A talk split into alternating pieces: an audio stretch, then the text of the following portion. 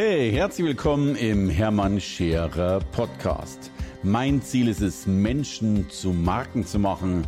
Und das mache ich entweder auf den Bühnen dieser Erde oder in meiner Fernsehsendung Scherer Daily oder eben hier in diesem Podcast. Hey, ihr Lieben. Eins meiner, ja, gar nicht Lieblingsthemen, aber, aber Themen, die anscheinend die Welt bewegen, äh, ist das Thema Geld. Ich erlebe so häufig, dass Menschen Geldsorgen haben. Was ich erstmal grundsätzlich verstehen kann. Ich hatte die auch mal mit meinen fünf Millionen Schulden. Aber eigentlich kann ich sie nicht verstehen, weil Geld sehr viel mit der Energie zu tun hat, äh, die du rausbringst. Und diesen Spruch, den hasse ich schon so sehr, diese Energienummer. Oh, ähm, drum lass es mich ganz unenergetisch bitte erklären. Der wirklich entscheidende Punkt ist Commitment wenn du Commitment hast, hast du automatisch logischerweise auch ein Geld. Und ich will das an einer, an einer ganz banalen Geschichte erzählen. Ich hatte vorgestern wieder einen Zoom-Call. Ich habe ja jeden Tag irgendwelche Masterclasses und Zoom-Calls und I don't know in diesen Zeiten. Und ähm, es gibt einen recht schönen Zoom-Call, wo so eine kleine Gruppe, die kann mir Fragen stellen und kann eben, dann gucken wir, ob wir gemeinsam eine Lösung finden. Gemeinsam heißt in der Regel, ob ich eine Lösung finde. So, und ich hatte eine Künstlerin, und die Künstlerin sagte, Mensch, sie hat so einen Kunstkatalog von ihrer eigenen Kunst. Äh, und jetzt weiß sie nicht, was sie mit dem Katalog machen will. dann habe ich sie gefragt, was sie denn damit meint. Sagte, naja, sie würde den Katalog ganz gerne irgendwie aufwerten. Dann habe ich sie gefragt, ob sie denn irgendeine Idee hat, was sie unter dem Begriff aufwerten versteht und Co. Und sie hatte keine Idee. Und spätestens dann beginne ich eigentlich schon so ein bisschen kritisch zu werden, weil ich finde, Ideen sollte man ja immer haben. Ob die dann umsetzbar sind, ob die dann realisierbar sind oder ob die dennoch in die Kategorie Träume gehören, darüber können wir dann immer noch streiten. Aber eigentlich habe ich doch so, ein, so eine Wunschidee. Und wenn die Wunschidee nur lautet, ich will meinen Kunstkatalog in Gold gefasst haben mit goldenen Lettern, um dann dummerweise feststellen zu müssen, dass eben der Golddruck oder der Goldpreis zu teuer ist, um das zu tun. Aber zumindest hätte ich eine Idee gehabt. Naja, dann haben wir so ein bisschen geredet, dann sage ich, du willst ja den Katalog ein bisschen anreichern. Das heißt, ähm, wäre vielleicht ein Vorwort was Schönes drin. Und sie sagte, genau das ist das, was ich will.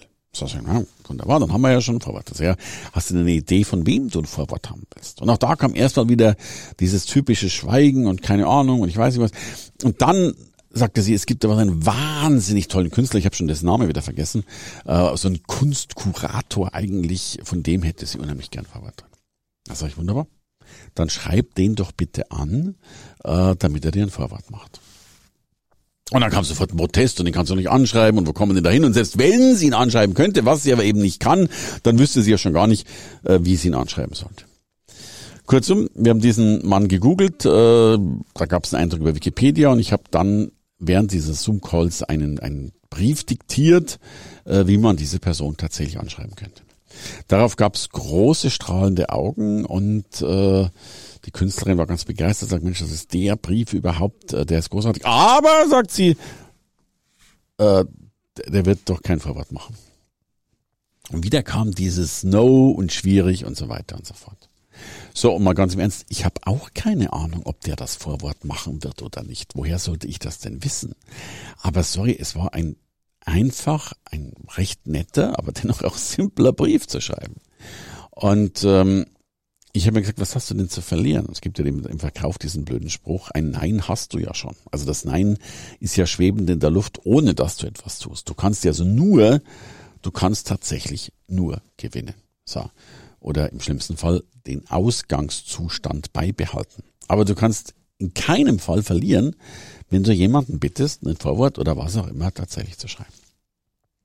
Und ich gehe dann natürlich noch eine Stufe weiter und würde sagen, ich schreibe halt, wenn das anscheinend so schwierig sein kann, sein wird, sein soll, dann schreibe ich eben auch gleich 10 oder 20 Leute an, damit sie dir eben das Vorwort schreiben. Und äh, dann sagte sie, ja, aber am Schluss sagen dann fünf Leute zu. Sag ich, ja wunderbar, dann nimmst du eben fünf Vorworte rein. Warum eigentlich nicht? Und da ist mir aufgefallen zwei Dinge. Erstens, dass wir kein wirkliches Commitment haben zu dem, was wir tun wollen. Also Commitment im Sinne von kreativ, mal träumen, was wäre eigentlich eine Lösung. Selbst das ist durch Glaubensmuster, durch eigene Gedankengefängnisse so irrsinnig begrenzt, dass es schrecklich ist. Und ich sage immer, du denkst sowieso immer. Und wenn du schon denkst, warum da nicht groß? Normalerweise müsstest du sagen, du zweifelst sowieso immer. Wenn du zweifelst, hör doch auf zu zweifeln und denke mal positiv. Und wenn du mal positiv denkst, dann denke doch mal groß. Und der zweite Punkt ist, wenn ich dann diese Lösungen habe, warum probiere ich sie nicht einfach aus? Warum gebe ich nicht einfach Gas und sage, komm, keine Ahnung, könnte ja dennoch klappen. Könnte ja dennoch den Versuch wagen, 20 Menschen anzuschreiben für ein Vorwort. Und das mit dem Vorwort ist ja nur ein Beispiel, eine Metapher. Das könnten genauso gut Verkaufsgespräche, Akquise-Mails äh, oder was auch immer sein. Deswegen ist meine These, es geht eigentlich um das Commitment. Um dieses Commitment, wie weit du bereit bist, die Dinge durchzuziehen. Und zwar wesentlich weiter bereit bist, sie durchzuziehen, als das, was dir dein Gedankengefängnis vorgibt, von dem du glaubst, was machbar ist, es durchzuziehen oder es nicht durchzuziehen. Ich darf dir jetzt zwei Beispiele geben. Das eine ist, wie ich Mitarbeiter aussuche. Äh, ich mache es nicht mehr ganz so hart, weil die immer so fürchterlich erschrecken. Aber ich habe früher in Bewerbungsgesprächen immer gesagt, so gleich so am Anfang, so nachdem wir so ein paar Minuten geredet haben, sage ich, Mensch, ich müsste eh noch mal ganz kurz äh, schnell noch raus. Äh, wenn Sie denn vielleicht kurz Zeit und Lust hätten, ich würde unheimlich gerne mit Michelle Obama, mit der Frau, also damals war, war sie noch Präsidentin oder er Präsident und sie Präsidentenfrau. Ähm, ich würde unheimlich gerne mal mit Michelle Obama zum Abendessen gehen. Können Sie mir das in dieser Zeit zwischendrin einfädeln? So, und an der Reaktion hast du sofort gemerkt, welchen Menschen du das jetzt hattest. Ja, also äh, manche, die fast fluchtartig den Raum verlassen haben, im Sinne von bist du verrückt im Leben, ich, Michelle Obama, wo kommen wir denn da hin und so weiter. Äh, die anderen, die gesagt haben, okay, spannend, aber mal gucken. Das fand ich dann schon mal großartig, war für mich schon der, der, der Best Prize. Und ich hatte tatsächlich mal äh, eine Dame, die gesagt hat, jo, anspruchsvoll, aber könnten wir hinkriegen. So, fand ich großartig. So. Also dabei geht's ja dann gar nicht, ob das klappt mit Michelle Obama. Und, und uh, noch dazu wollte ich, ich weiß, ich weiß nicht, wer mit ihr zum Essen geht. Ich habe ja selber schon mal angefragt und weiß auch, was es kostet, wenn du mit ihr den Abend verbringen willst. Und ich rede nur vom Abend und nicht von der Nacht. Aber darum geht's ja gar nicht. Es geht ja nur darum, ist mein Gedankenkreis so groß, ist mein Mut so groß? Ist meine Selbstverständlichkeit so groß, es einfach mal zu tun? Und das und fast nur das unterscheidet uns von den anderen. Unterscheidet die Erfolgreichen von den Erfolglosen. Punkt, Ende, Äpfel.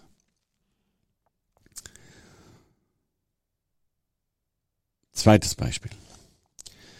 Ich hatte mal einen Auftrag bei einem großen deutschen, was war das, ein Elektrokonzern? Ich weiß gar nicht. Also so, also ihr kennt ihn alle, einer der größten Konzerne Deutschlands. Ich nenne mal keinen Namen.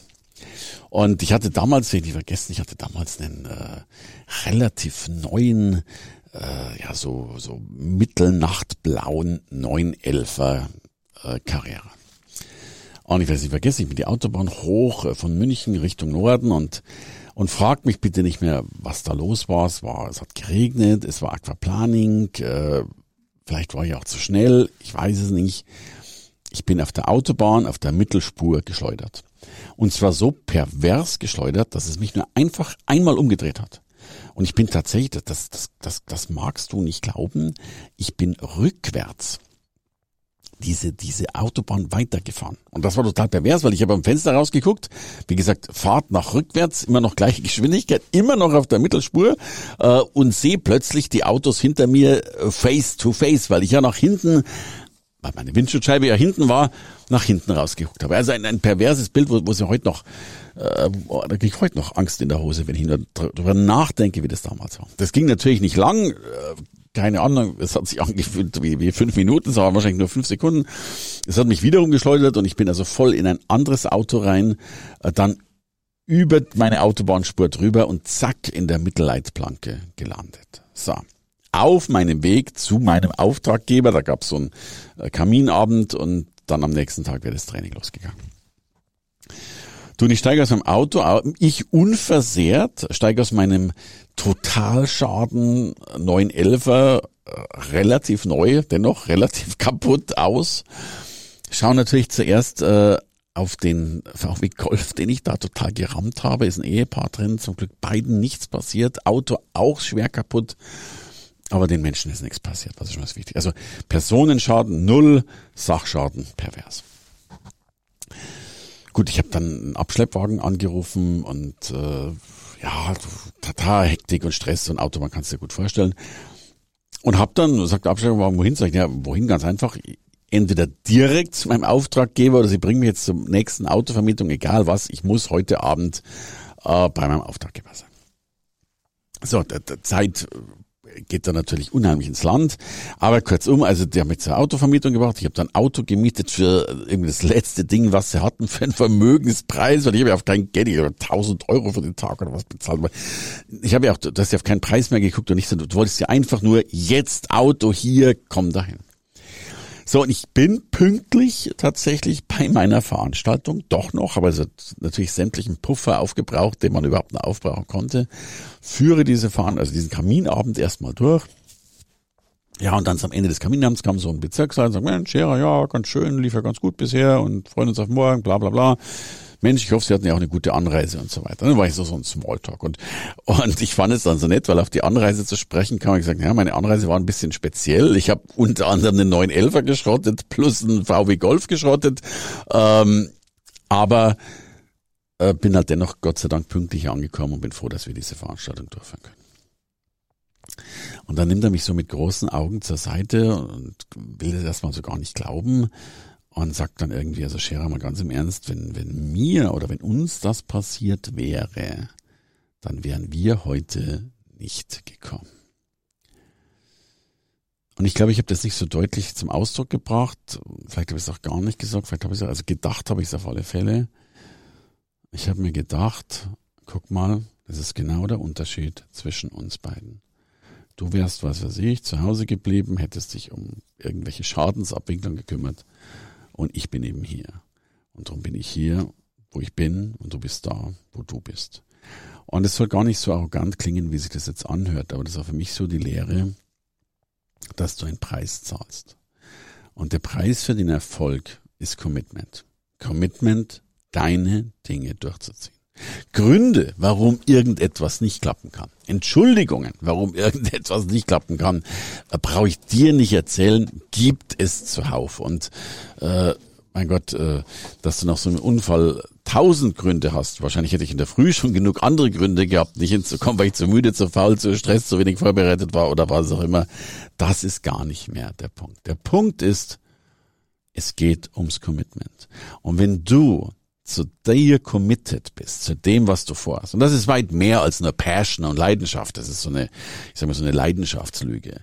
Wenn du wirklich pay the bill, wenn du den Preis zahlst, den es zu zahlen gibt, dann kriegst du ein Cashback, von dem du gar nicht glauben kannst, was das Ganze bedeutet. Yes. So, in diesem Sinne, wo ist dein Commitment? Übrigens, du darfst dich auch gern zu diesem Podcast committen und ihn abonnieren und gerne wieder dabei sein. Danke dir von Herzen. Alles Liebe. Hey, danke fürs Reinhören in den Hermann Scherer Podcast. Mehr Infos gibt es für dich unter www.hermannscherer.com slash bonus. Und ich sage erstmal Danke fürs Zuhören.